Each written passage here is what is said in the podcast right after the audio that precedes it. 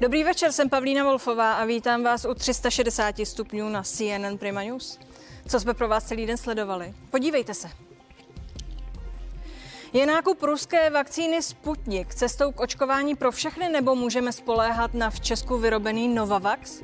Vakcín přibývá, jasných informací nikoli. Přehled v očkovacích látkách vám udělá vakcinolog Marek Petráš. Lídři ČSSD veřejně zatracují spolupráci s ANO a vábí partnery pro nadcházející volby. Myslí to vážně a dohodnou spolupráci se zelenými. Co se stalo s českou levicí a jak chce oslovit voliče v nadcházejících volbách? Odpoví Michal Šmarda, místo předseda ČSSD a Matěj Stropnický, bývalý šéf zelených.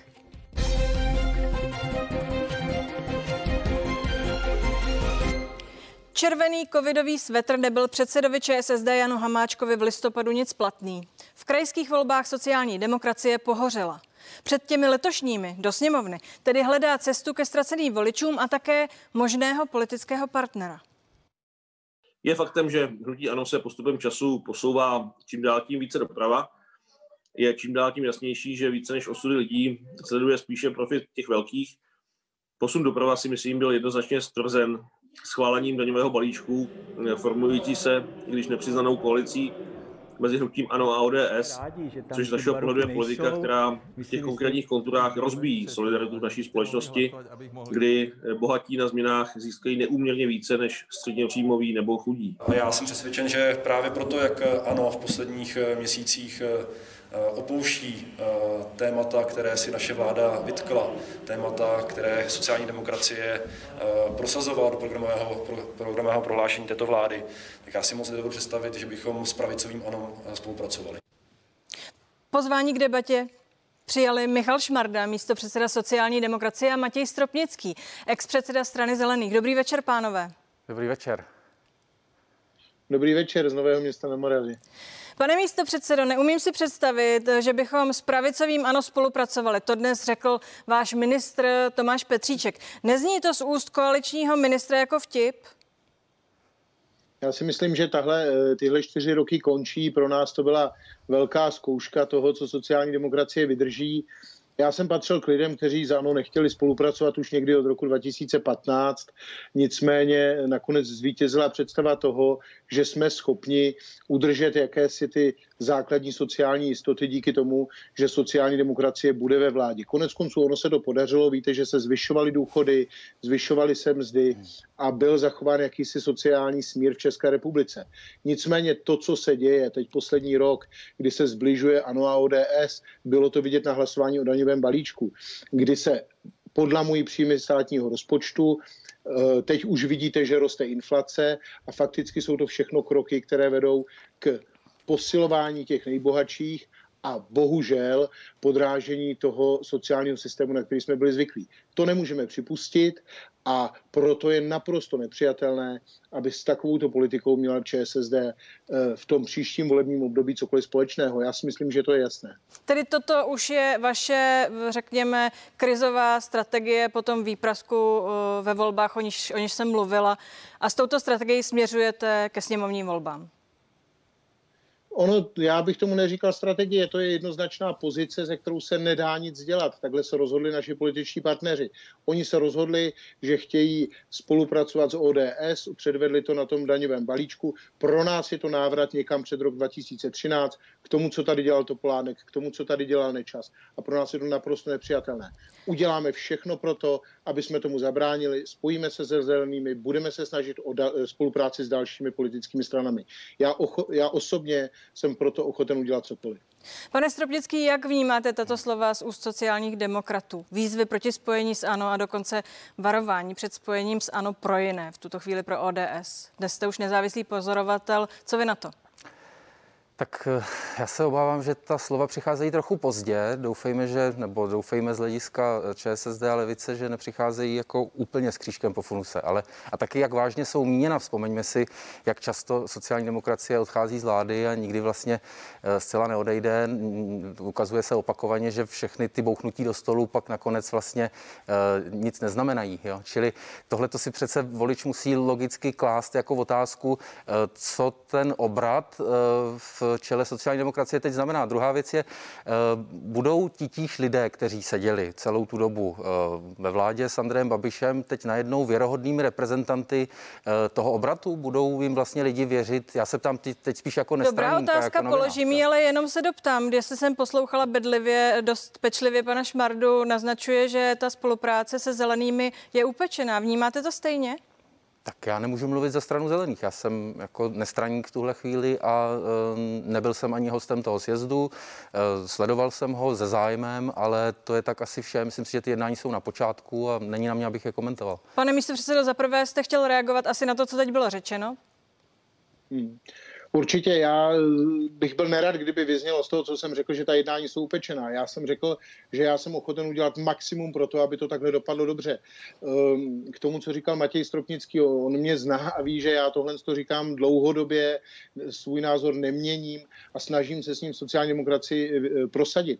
Pokud se mi to teď začalo dařit a pokud se to podařilo eh, začalo dařit dalším kolegům, kteří dlouhodobě tuhle strategii razí, tak je to skvělé. A znamená to samozřejmě, a v tom má Matěj Stropnický pravdu, znamená to posun v politice sociální demokracie. A to právě posun směrem k těm levicovým hodnotám. A znamená Snaží to, promiňte, hráz, také tedy nahrazení těch lidí, eh, kteří dnes reprezentují eh, nebo žijí jiné hodnoty, než o kterých vy mluvíte, tak jak naznačoval Matěj Stropnický?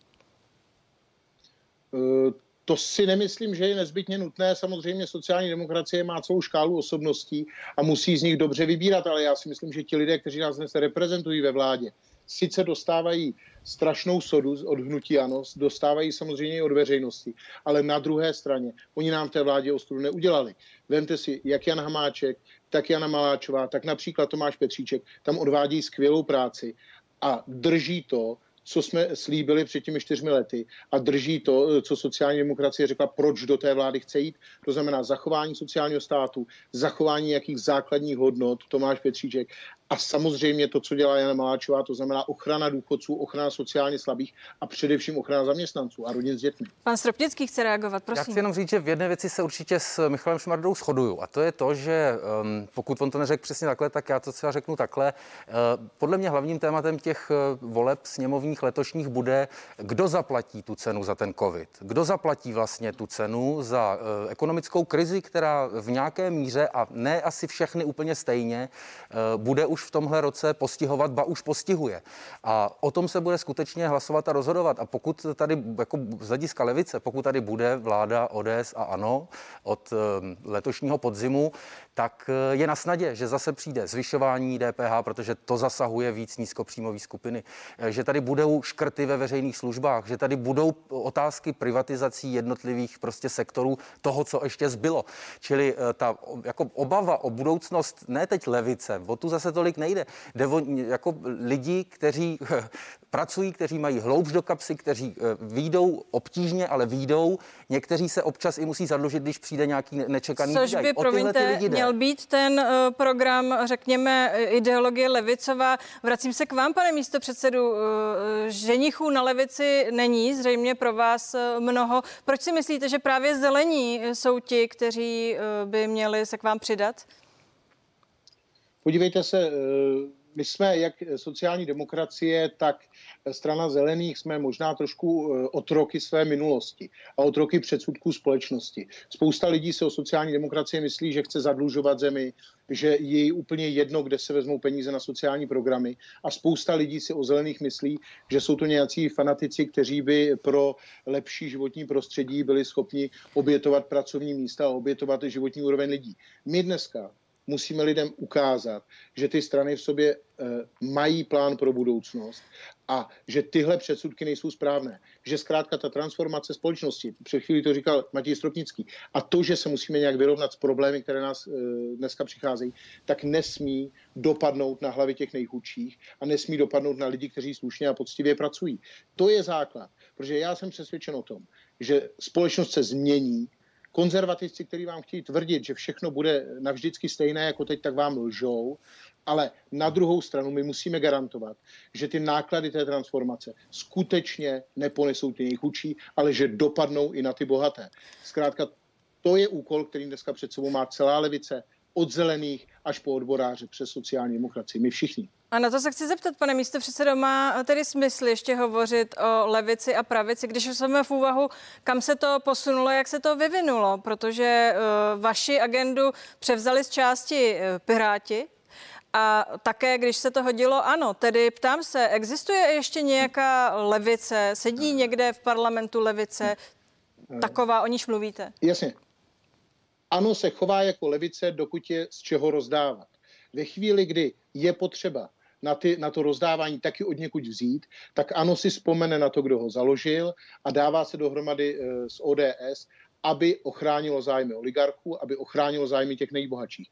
Teprve ve chvíli, kdy je společnosti špatně, kdy je společnosti zlé, tak se ukáže, kdo myslí na ty nejchudší. Prostě ve chvíli, kdy se e, plnými hrstmi rozdává z peněz, které si půjčují, tak samozřejmě, že ano, bylo ochotno rozdávat i těm slabým. Ale v tuto chvíli právě, to je možná trošku to, o čem mluvil Matěj Stropnický, tak je důležité, já bych komu ráda. se bude brát. Dneska tak. to vidíte. Matěj, kdybyste reagoval, začínáme prosím. doplácet dluhy a inflací. To je velký problém. A pardon, já ještě řeknu k těm, Jasně, no. k těm pirátům. Samozřejmě, že piráti nám berou Piráti nám berou takovou tu uh, progresivní část té levicové politiky, takovou tu část uh, Já vám to teď vezmu, aby mohl Matěj Stropnický reagovat, promiňte, straně, jak je to s pravicí a levicí? Je v tuhle chvíli nepotřebujeme. Nepotřebujete.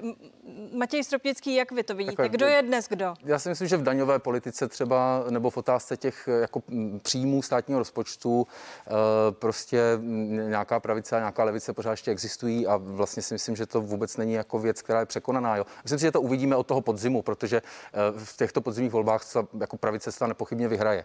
Eh, chtěl jsem ještě vznést možná otázku nad tou spoluprací, kterou si třeba kladu já, jo, eh, budoucí hypotetickou, o které já vůbec nevyjednávám, jo, jenom jsem tady jako vlastně komentátor, řekněme. Jste si jist, nechcete se vrátit do politiky? Zatím mám docela dost práce. Jako sleduju politiku, zajímá mě, baví mě, ano. Tedy ale, není to vyloučeno. Ale teprve to přestěhování na tu vesnici mě některé věci ukázaly a mám pocit, že jako nejsem si úplně jist, jestli zrovna na venkově, jestli Dobrá, zrovna mezi, no právě, mezi, jestli mezi nízkopříjmovými skupinami, jestli mezi těmi lidmi, eh, kteří vlastně tráví eh, opravdu velkou část svého života v práci a není to jenom jedno zaměstnání, je to víc zaměstnání. To já tam vidím často na té na tý vesnici. Občas si dokonce kladu otázku, jestli existuje ještě vůbec zákonník práce v téhle republice. A to má být podle mě součást toho, co by levicová aliance nějaká, já ji vidím teda o něco víc s těma odborářema vlastně paradoxně, tak, eh, tak co by měla vlastně řešit. Zatímco zelení vždycky reprezentovali víc městského voliče, toho voliče liberálního, toho, který je otevřený vlastně vůči světu hodně, protože eh, nepatří tak úplně do těch státních hranic. Jo? Je to prostě globální člověk, který je doma všude. Zatímco ten typický levicový volič, si myslím já, ten, který opravdu potřebuje, aby tady byla nějaká politika, která bude dohlížet na to, že ten zaměstnavatel ho nevykořišťuje, zkrátka, když to řeknu postaru a jednoduše, tak eh, tohle to si nejsem jistý, jestli ta aliance eh, se zelenými může pro eh, levici splnit pro ČSSD. Vy si myslíte asi, že ano, pane Šmardo? Určitě, já si myslím, že ano a vysvětlím proč. A já trošku souhlasím s tím, co Matěj Stropnický říká a to jsou právě ty předsudky k těm zeleným a je to možná i důvod, proč už se mu to nechtělo dělat dál, eh, tu politiku zelených. Oni zkrátka často jsou spojeni s tématy, která dneska nejsou pro toho běžného pracujícího člověka podstatná. Ale na druhé straně my společně musíme překonat tu pravicovou konzervativní léž, že zkrátka pořád budeme žít z uhlí, z oceli a z hnojiv. To prostě nebude. A my tu, tu transformaci ekonomiky společně se zelenými a s dalšími musíme udělat e, sociálně únosnou pro ty nejslabší. A teď řeknu to město a vesnice. Já na malém městečku, teď se urazí možná novoměšťáci, ale žiju celý život. A jednu věc jsem poznal. Nemá smysl proti sobě stavit člověka, který se ráno o pěti zavěsí v metru e, do, toho, do toho vagónu a jede tři čtvrtě hodiny dělat do kolbenky a člověka, který to samý dělá cestou z Nového města na Moravě do Žáru na Žďas. To jsou prostě úplně stejně lidi závislí na tom, aby v České republice byla práce, aby e, dotace nešly e, nějakým oligarchům na nesmysly, ale aby jsme skutečně rozvíjeli ty e, strukturálně pane, pane nejoslabenější regiony. Já vám do toho skočím. Neustále opakujete ty oligarchy. Vy dnes dostáváte, mluvím teď o sociální demokracii, nálepky populistů, zoufalců, kteří porušují sliby a nereagují, když se překračují jejich vlastní limity takzvané červené linie. Proč jste to připustili? Proč jsme připustili co přesně, prosím vás? Že, jste teď, že jste teď nálepkováni tak, jak jste po tom spoluvládnutí s ANO. Já si myslím, že to byla chyba. Myslím si, že sociální demokracie za ní tvrdě platí. Na druhé straně myslím si, že díky účasti sociální demokracie ve vládě nedošlo k tomu pravicovému posunu mnohem dřív a že se podařilo pomoci spoustu lidem. A máte pravdu v tom, že sociální demokracie za to platí tvrdou daň. Já jsem byl proti, nicméně na druhou stranu nemá smysl, aby jsme vystupovali z vlády každý týden. Prostě tahle chyba se stala, náklady musíme zaplatit a vydat se dál. To se Upřímně, eh, kdybyste byl, pane Stropnický, v politice, třeba ve straně zelených, spojoval byste se teď se sociálními demokraty? S kým byste se spojil? Tak eh, nemyslím si, že eh, je na místě sociální demokracii jako celek eh, šmahem zahodit, zmačkat, zadupat. Ale myslím si, že musí vzniknout, doufám, že vznikne, podstatně širší spojenectví. A teď to spojenectví ale prostě buď bude zejména liberální, a to bude tehdy, pokud se sociální demokracie spojí se zelenými. A já si to umím představit, v zelených jsem strávil 17 let, jo.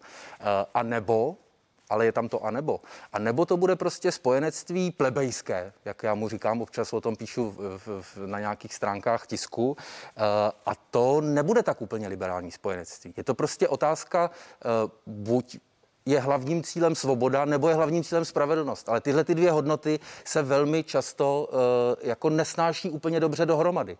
A ve chvíli, kdy začnete mluvit o uh, zvyšování daní tu, jak si třeba pro ty nejbohatší, nevím, třeba, uh, třeba uh, ta digitální daň, jo, tak to, to bude A prostě pojďme si říct tedy otevřeně, když o tom tak mluvíte, nezvažujete, že byste se nějakým způsobem teď do té iniciativy, snahy spojit zelené se sociálními demokraty zapojil?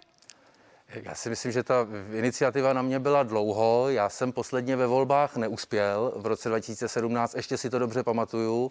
A e, pokud bych měl něco zvažovat, tak počkám, až mě někdo osloví. Já rozhodně ne, nebudu v tuhle chvíli ničeho iniciátorem, e, ale sleduju to s nějakým jako zájmem a napětím, protože, jak říkám znova, tady jako je potřeba, aby existoval subjekt, nemusí být ve vládě, nemusí, může být klidně velmi dobře v opozici, ale musí tady být subjekt a nebudou to piráti, který bude hájit eh, lidi, eh, kteří mají prostě hluboko do kapsy. Výjdou, ale mají hluboko do kapsy. Krátká reakce, pane Šmardo. Plebejské spojení. Já, já, já, tomu, já tomu rozumím, z čeho má Matěj Stropnický strach. Přesně tady tyhle problémy eh, chápu, vím, čeho se bojí, ale já prostě pořád věřím tomu, že my z těch zelených ty plebejce uděláme a že je možný, je, je možný tu společnost transformovat a zároveň ochránit ty sociálně slabé.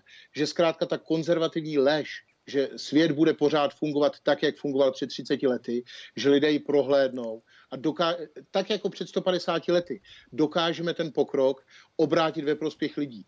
E, podle mě je to základ a podle mě jsme, jsme toho schopni a jsme o tom schopni přesvědčit i ty zelené. Bohužel musíme končit, pánové. Ještě Děkuji vám. aspoň, ne? E, prosím, dořeknete si to mimo vysílání. Bylo mi potěšením, že jste tu byli. Při hezký večer.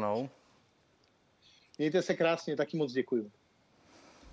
Další očkovací látka, navíc vyráběná v Česku, Novavax, je na dohled. Zatímco vakcín přibývá, informací o nich nikoli. Jsou si všechny rovny? Postačí u těch v Evropě schválených nastudovat před aplikací příbalový leták výrobce? Zeptám se. Vakcinolog Mark Petráš vám poskytne přehled v dnes dostupných vakcínách, proto zůstaňte s námi.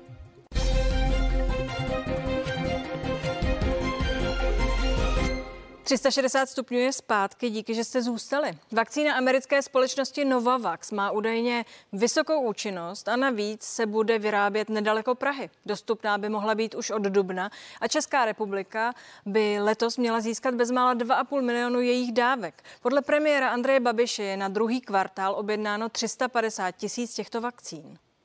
Tady v Bohumili se bude vyrábět jedna ze dvou klíčových částí vakcíny. Ta druhá bude vznikat ve Švédsku. Celá vakcína by se potom měla kompletovat v továrně v Německu. Já si myslím, že to je velice nadějná vakcína. Nejasno je jen kolem její účinnosti. Uvádí se 85%, podle jiných studií jen 50%. V případě schválení by mohla být k dostání u praktických lékařů. Dá se skladovat normálně jenom při jenom v ledničce poměrně dlouhou dobu. Premiér Andrej Babiš nám řekl, že do ní vkládá velké naděje. Já jsem tu výrobu i navštívil a měli vyrábět miliardu eh, vakcín ročně. No ale bohužel je to všechno ve skluzu. Podle české očkovací strategie registrace nebude dřív než ve druhém čtvrtletí tohoto roku. Premiér Babiš mluví o tom, že by dodávky mohly začít už v dubnu. To, že se část té vakcíny nebo část toho výrobního procesu nachází v České republice, neznamená automaticky, že bude mít Česká republika nějaké výsadní právo na dodávku této vakcíny. Jan Stocha, Ondřej Svoboda a Sabina Dračková, CNN Prima News. Vakcinolog Mark Petráš přijal pozvání do 360 stupňů. Dobrý večer. Dobrý večer. Látka firmy eh, Novavax zkouší se v Británii, část se vyrábí v Česku, není to tedy úplně eh, naše výroba, jak to tak vypadalo. Eh, co o ní víme? Takhle jedná se tomto případě o proteinovou neboli subjednotkovou vakcínu, čili rovnou antigenní. V tomto případě se podává rovnou již hotový antigen a vlastně eh, imunitní systém se s ním seznamuje a připravuje se tak na příslušný koronavirus, který nás ohrožuje. Eh, testují v Británii, jak jsem zjistila, na nějakém vzorku 15 tisíc eh, lidí. Je to dost? Jak se to vlastně dělá? Takhle 15 tisíc jedinců účastnící se studie není úplně velký počet, ale je pravda, že tato firma rovněž provádí eh, klinické studie stejné fáze také v Jihoafrické republice. To znamená, že pak v tom součtu, takzvaně říkáme, že půlujeme ten soubor, ten eh, počet se zvýší a výsledek se stává přesnější. Je už něco známo z těch uh, studií? Mm, přiznám se, že mě zaujala, mm, zaujaly první výsledky, možná jsou to předběžné výsledky, uh, že účinnost ve Velké Británii tohoto očkování dosahovala téměř 90%, což bychom mohli hodnotit jako velmi vysoké, vysoké procento. Ovšem v Jihoafrické republice se tato účinnost výrazně snížila až na 60% a při započtení HIV pozitivních, kteří se zařadili také do této studie klesá pod 50 a tady začíná taková ta pochybnost toho, že přeci jenom eh, koronavirus, taky už jste to určitě zmiňovala, mutuje a můžou vznikat tedy jiné varianty, vůči kterým to příslušné očkování nemusí splňovat tak vysokou ochranu. Co s tím? Eh, v této fázi asi eh, zatím nelze nějak zásadně řešit. Kdybychom to hodnotili podle kritérií VHO, který dali dala na počátku eh, pandemie, že zapotřebí by účinnost očkování byla alespoň 50%, tak vidíte, že ji zatím splňují výrobci i s tím jiným, možná tedy zmutovaným koronavirem, a, ale znamená to výhledově, že se budou muset ty vakcíny nějakým způsobem upgradeovat. Jak je to eh, s tou výrobou? Dozvěděli jsme se z úst ministra zdravotnictví, že tedy nějaká malá část se vyrábí tady kousek od Prahy, ale eh, zásadní eh, složky se přidávají do té vakcíny v Německu. Myslíte si, že může pro nás plynout z toho, že se tady část vyrábí toho preparátu jakákoliv výhoda, že bychom se mohli dostat k těm vakcínám, máme k ním blíž? Takhle máme možná k ním blíž fyzicky, ale že by to znamenalo, že budeme mít nějakou extra výhodu, to se bohužel nedomnívám. Bude to přerozdělování v rámci těch eh, pravidel, které, která byla dohodnutá a nemyslím si, že bychom měli větší šanci na větší počet dávek. Když se vrátím k tomu, co jste říkal eh, před momentem, k těm mutacím. Říkáte, že se ukazuje, že je méně účinná na některé mutace. Tedy to mluvíme ve srovnání s těmi ostatními vakcínami. Znamená to, že eh, možná byste nebyl první ve frontě, kdo by se o tu vakcínu hlásil v případě, že právě teď řešíme problém s těmi přicházejícími mutacemi? Já si myslím, že to může být problém obecně. To znamená, nemusí se to týkat a priori této vakcíny, ale může se to týkat i těch stávajících, které už se používají. Přece jenom to byly vakcíny vyvíjeny vlastně v, z té počáteční fáze a během toho roku se tedy začínají ukazovat nové mutace a ten, ta Brazil, teda pardon, ta jihoafrická patří k těm nejzásadnějším a to je možná i jeden z těch možných důkazů toho, že ta účinnost obecně těchto vakcín nemusí být tak vysoká. Dají se upravit ty vakcíny dodatečně podle těch, eh, podle těch mutací a jak náročné to je? Dají se upravit. Ta náročnost samozřejmě záleží na designu té vakcíny. V tom se asi pišní nejvíc ty messenger RNA vakcíny, ty genetické, tam, že to půjde tedy poměrně snadno a rychle. Nicméně musíme si být vědomí toho, že těch mutací je vícero a musí ten výrobce, zejména těch genetických, volit velmi obezřetně, tak, aby se trefil do, toho, do takové mutace toho viru, která pokryje vlastně těch variant nejvíce. Eh, Roman Primula otevřel debatu o očkování ruskou vakcínou Sputnik a dnes ji ještě posunul dál. Eh, tvrdí, že bychom měli zvážit, za Sputnik kde nakoupit, ať už ho Evropská eh, léková agentura teď mu dá certifikát nebo nikoli. Že by stačilo mít výsledky od Maďarů, kteří už tou vakcínou očkují. Co tomu říkáte? Takhle, že výsledky v každém případě zapotřebí mít, to je bez debat.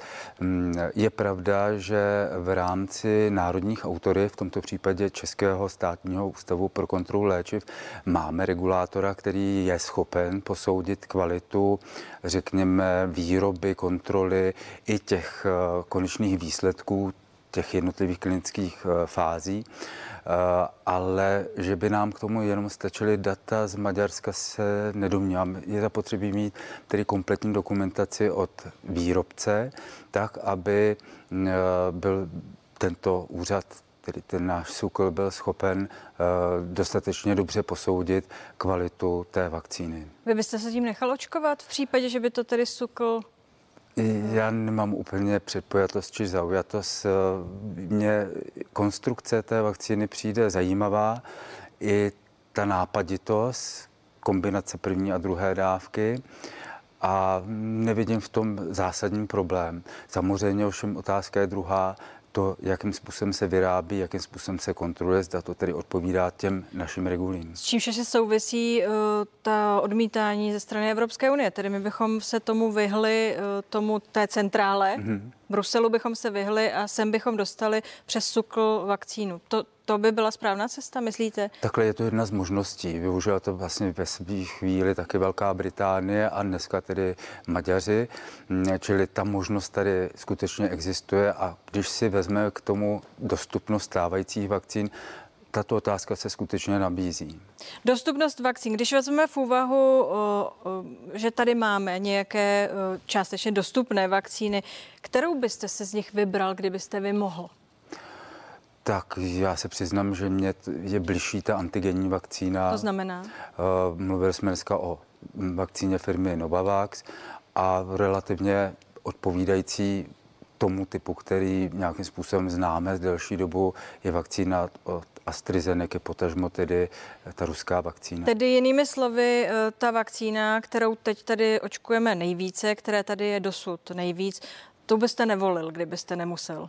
Uh, takhle já si a priori nebráním, ale mm, z hlediska technologie mi přijde velmi nová. A většinou, co člověk nezná, tak může mít jak, jakýsi obavy nebo z něčeho neznámého. AstraZeneca, to je uh, kauza taky dnešního dne. Zrovna teď Němci jednají o tom, od kolika, do kolika let budou moct tou AstraZeneca uh, očkovat, protože se objevily uh, spekulace, že nad určitý věk, 65 konkrétně, nefunguje. Jak to je? Takhle já bych neřekl, že nefunguje. Ono bohužel v rámci toho klinického zkoušení, co prováděla AstraZeneca, jak ve Velké Británii, v Jihoafrické republice či Brazílii, tak jim se nepodařilo do toho souboru z těchto studií zařadit dostatečné množství osob starších 55 let. A na tom malém vzorku ta průkaznost ochranného účinku nebyla jednoznačná. Ale je pravda, že mm, se AstraZeneca v tomto ohledu jistým způsobem brání, protože oni sledovali, jaká je imunitní odpověď po tomto očkování, jak ve skupině mladších 55 let, tak starších, řekněme 55 let. A tam se ukázalo, že ta odpověď je srovnatelná. Takže a priori se domnívat, že nebude tato vakcína dostatečně spolehlivě ochrana u starší populace mm, z toho nevyplývá. Nicméně v Itálii už uh, k tomu dospěli a v Německu to k tomu spěje, že to tedy omezí. My jsme se rozhodli, že budeme uh, tou vakcínou, přesto co jste řekl, očkovat všechny. Je to správné rozhodnutí v tuto chvíli? Nebylo by lepší uh, tou vakcínou očkovat tedy ty, u kterých jsme si více jisti a ty starší lidi nad 55 očkovat těmi vakcínami, u nich víme, že jsou průzkumy, že to funguje. Mm-hmm. Já myslím, že jak jste jmenovala ta, ty státy, tak to je přesně tento model. Oni si řekli, nebo roz, rozhodli se, že budou volit mm, očkování u těch věkových skupin, kde ten průkaz byl jednoznačný. A pokud ten průkaz jaksi nebyl, nebo nebyl jednoznačný, tak v tom případě se odklánějí od té věkové skupiny a když vedle toho existují vakcíny, u nich bylo prokázáno, že jsou dostatečně ochranné u těch starší populace, tak se nabízí tato myšlenka, že tyto vakcíny zůstanou pro starší a naopak tedy tato vakcína od AstraZeneca, že může být My touto cestou nejdeme, uvidíme, kam dojdeme. Dnes státní ústav pro kontrolu léčiv dal zelenou vakcíně Moderna. Co víme o ní? Uh, vakcína Moderna, ta už se ale používá asi, řekněme, 14 dní, k dispozici. Je to vlastně principiálně genetická vakcína na podobné bázi jako vakcína od společnosti Pfizer. Uh, co se týká těch výsledků, jak protektivní účinnosti, tak byla srovnatelná s výsledkem uh, vakcíny Pfizer. Hmm, nevím, co víc k tomu dodat? Když to schrnu, je teď tady momentálně z těch vakcín, které jsou sporně, ale přesto dostupné, některá, kterou si myslíte, že byste určitě nedoporučoval a některá, kterou byste stál první ve frontě daní? Takhle musíme to vzít eh, bez ohledu na typ vakcíny, že všechny vakcíny jsou nové. Eh, čili, že nemůžeme říct, že bychom si mohli dovolit vybrat nějakou vakcínu, kterou bychom hodnotili jako bezpečnější. Můžeme si ovšem říct, že některé vakcíny jsou podle modelu, které známe, který může nám být bližší. Takže tak, jak tak. jste řekl na začátku. Děkuji vám, že jste tu byl. Přeji hezký večer. Děkuji. To je z dnešních 360 stupňů vše. Nenechte si ujít zprávy v 21 hodin a já se budu těšit zítra na viděnou.